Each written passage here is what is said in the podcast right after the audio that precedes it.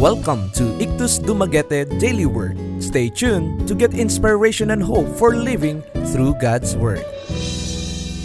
Acts 22:16 And now what are you waiting for? Get up, be baptized, and wash your sins away, calling on His name. Today's devotion is entitled, You Are New in Christ. To be with Christ means to be united with Him in faith and by baptism. In such a case, Christians are born again, born as a new creation. Today's verse reflects on the idea that we're new in Christ's eyes upon baptism, completely washed of our old lives and old sins.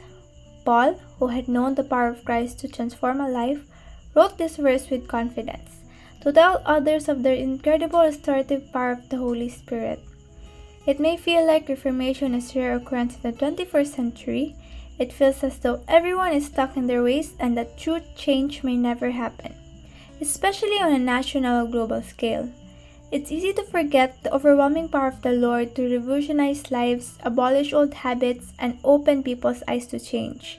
We must find faith in the idea of new creation by siding with Christ. If any man be in Christ, he or she is rendered a new creature.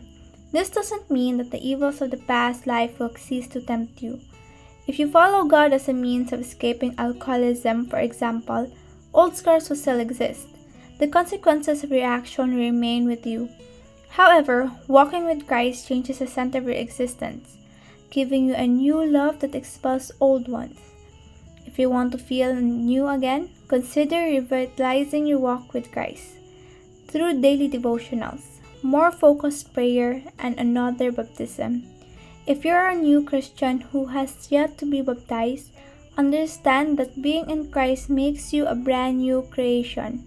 Today, embrace out with the old and in with the new, and see what God has in store for your new life.